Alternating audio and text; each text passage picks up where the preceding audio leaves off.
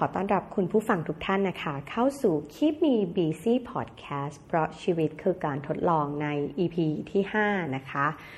สวัสดีปีใหม่ด้วยนะคะ EP นี้ก็ถือว่าเริ่มต้นปีใหม่แล้วนะคะ ปี 2020 ก็เชื่อว่าทุกคนเนี่ยน่าจะต้องเริ่มตั้ง New Year Resolution ของตัวเองแล้วนะคะ หรือว่าอย่างน้อยก็เริ่มเริ่มเขียนแล้วเช่นเดียวกัน เมื่อปลายปีที่แล้วเนี่ยนะคะ เอ็มก็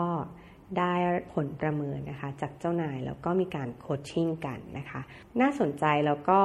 น่านำไปใช้ก็เลยอยากจะมาแบ่งปันให้ฟัง หลังจากที่เราทราบผลประเมินแล้วเนี่ยเจ้านายเอ็มก็ถามว่าเอ็มอยากจะสตาร์ทอะไรในปีใหม่นะคะ ตอนนั้นเนี่ยอึ้งเหมือนกันว่าเราจะสตาร์ทอะไรนะเราจะอยากจะทำอะไรใหม่ๆหรอในปีหน้า อันนี้คือเป็นคำถามที่ไม่ได้ เตรียมตัวที่จะตอบนะคะ แต่ตอบไปว่าเอมจะท้อให้น้อยลง เนื่องจากว่าเอมดูแลโปรเจกต์ที่เป็นโปรเจกต์ค่อนข้างใหม่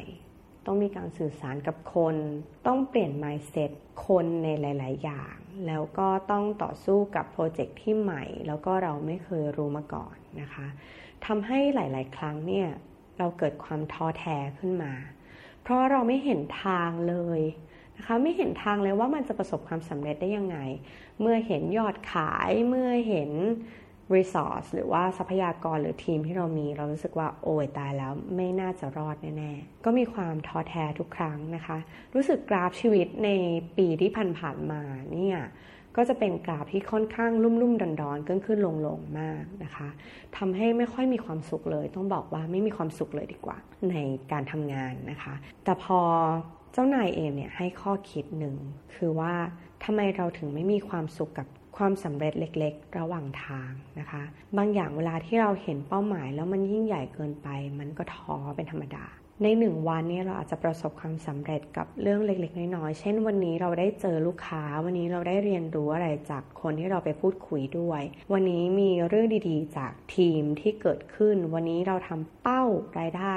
ได้ตามที่เรา ตั้งเป้าไว้หรือว่าเราได้พบกับลูกค้าตามจำนวนที่เราวางแผนไว้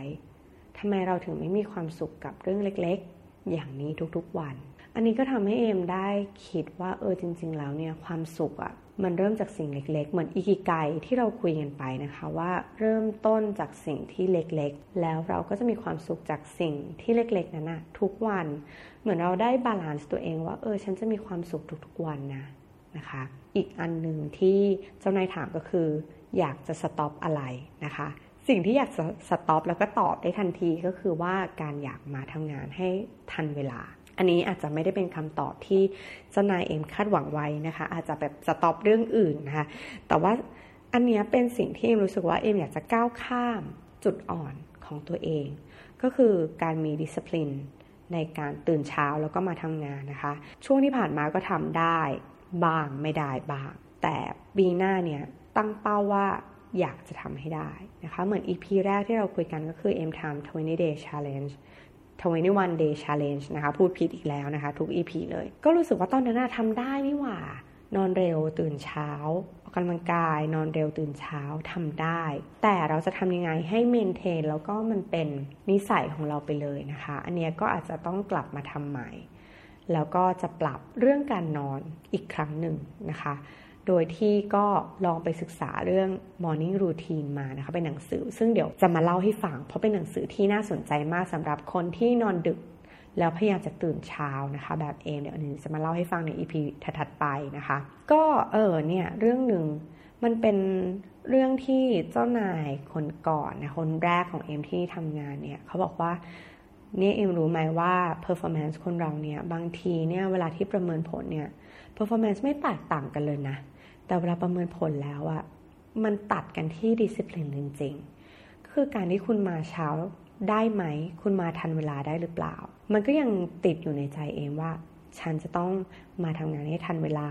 ทันเวลาในที่นี้ก็คือมีเวลาเช่นวางกระเป๋า ไปชงกาแฟเข้าห้องน้ำและพร้อม8โมงฉันเริ่มทำงานทันที นะคะ อันนี้ก็เป็นสิ่งที่เอมอยากจะเห็นตัวเองในปีหน้า อันนี้แอบบอกเลยนะคะ ไม่รู้เจ้านายแอบฟังหรือเปล่า แต่ว่า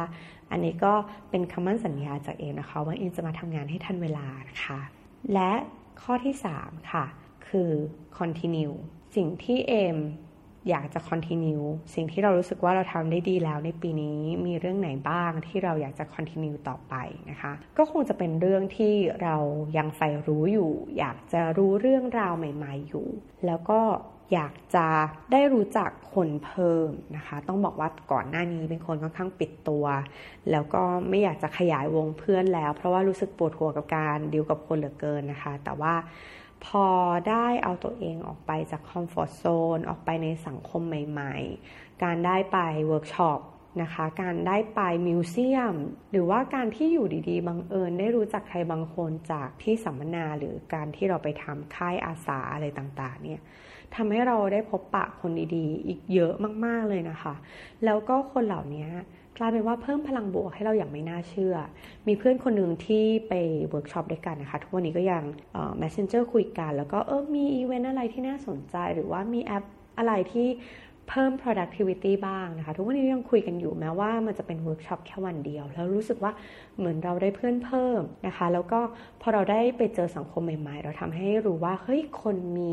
ที่น่ารักน่ารักอีกเยอะนะ บางทีเราอยู่สังคมเดิมๆนานๆเนี่ยมันทำให้เรารู้สึกว่าหดหูจังเลย ฉันไม่อยากยุ่งกับใครแล้ว เพราะว่ามันเป็นสังคมที่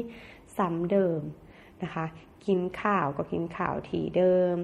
ไปช้อปปิ้งที่เดิม หรือว่าบทสนทนาเดิมๆมันทำให้เราเบื่อแล้วก็พอเบื่อปุ๊บมันก็ไม่รู้จะคุยอะไรก็อาจจะเริ่มเป็นนินทาบ้าง แขวะบ้าง หรือพูดอะไรที่หลบๆบ้างนะคะ อันนี้พอเราออก ไปเจอโลกกว้างขึ้น ไปเจอคนใหม่ ๆ มากขึ้นได้มีความรู้มากขึ้น มันทำให้รู้สึกว่าชีวิตมันยังมีอะไรอีกมากมายที่เรายังไม่ได้เรียนรู้ และมีคนอีกเยอะมากๆที่เรายังไม่ได้ขยายวงไปรู้จักเขาเลยนะคะ อันนี้ก็รู้สึกว่าอันนี้จะต้องคอนติเนียแน่ๆ แล้วก็คิดว่าเป็นเรื่องที่ดีและอยากจะทำต่อนะคะสามเรื่องสั้นๆเลยนะคะ start stop แล้วก็ continue อันนี้อยากให้ทุกคนลองใช้เวลาคิดกับเรื่อง start stop continue ของตัวเองนะคะ ก่อนที่จะเริ่มปีใหม่ เพื่อที่เราจะได้ตั้งเป้าหมายนะว่าเออตายแล้วฉันรู้แล้วว่าปีที่ผ่านมาฉันเป็นแบบนี้ ปีหน้าฉันจะเป็นแบบไหนนะคะ อันนี้ก็อยากจะให้เวลากับตัวเอง กลับมาอยู่กับตัวเองสักหน่อยนะคะ ในวันปีใหม่ หลายคนอาจจะยังหยุดอยู่นะคะ ก็ใช้เวลานี้นะคะ นั่งเขียนสั้นๆ 10 นาที อนุญาตให้ตัวเองได้มี พื้นที่สำหรับตัวเอง ขอเวลาในให้กับตัวเองนะคะ แล้วก็หวังว่า EP นี้จะเป็นประโยชน์สำหรับคุณผู้ฟังไม่มากก็น้อยนะคะ แล้วก็พบกันใหม่ใน EP หน้ากับคีมี BC Podcast เพราะชีวิตคือการทดลองค่ะ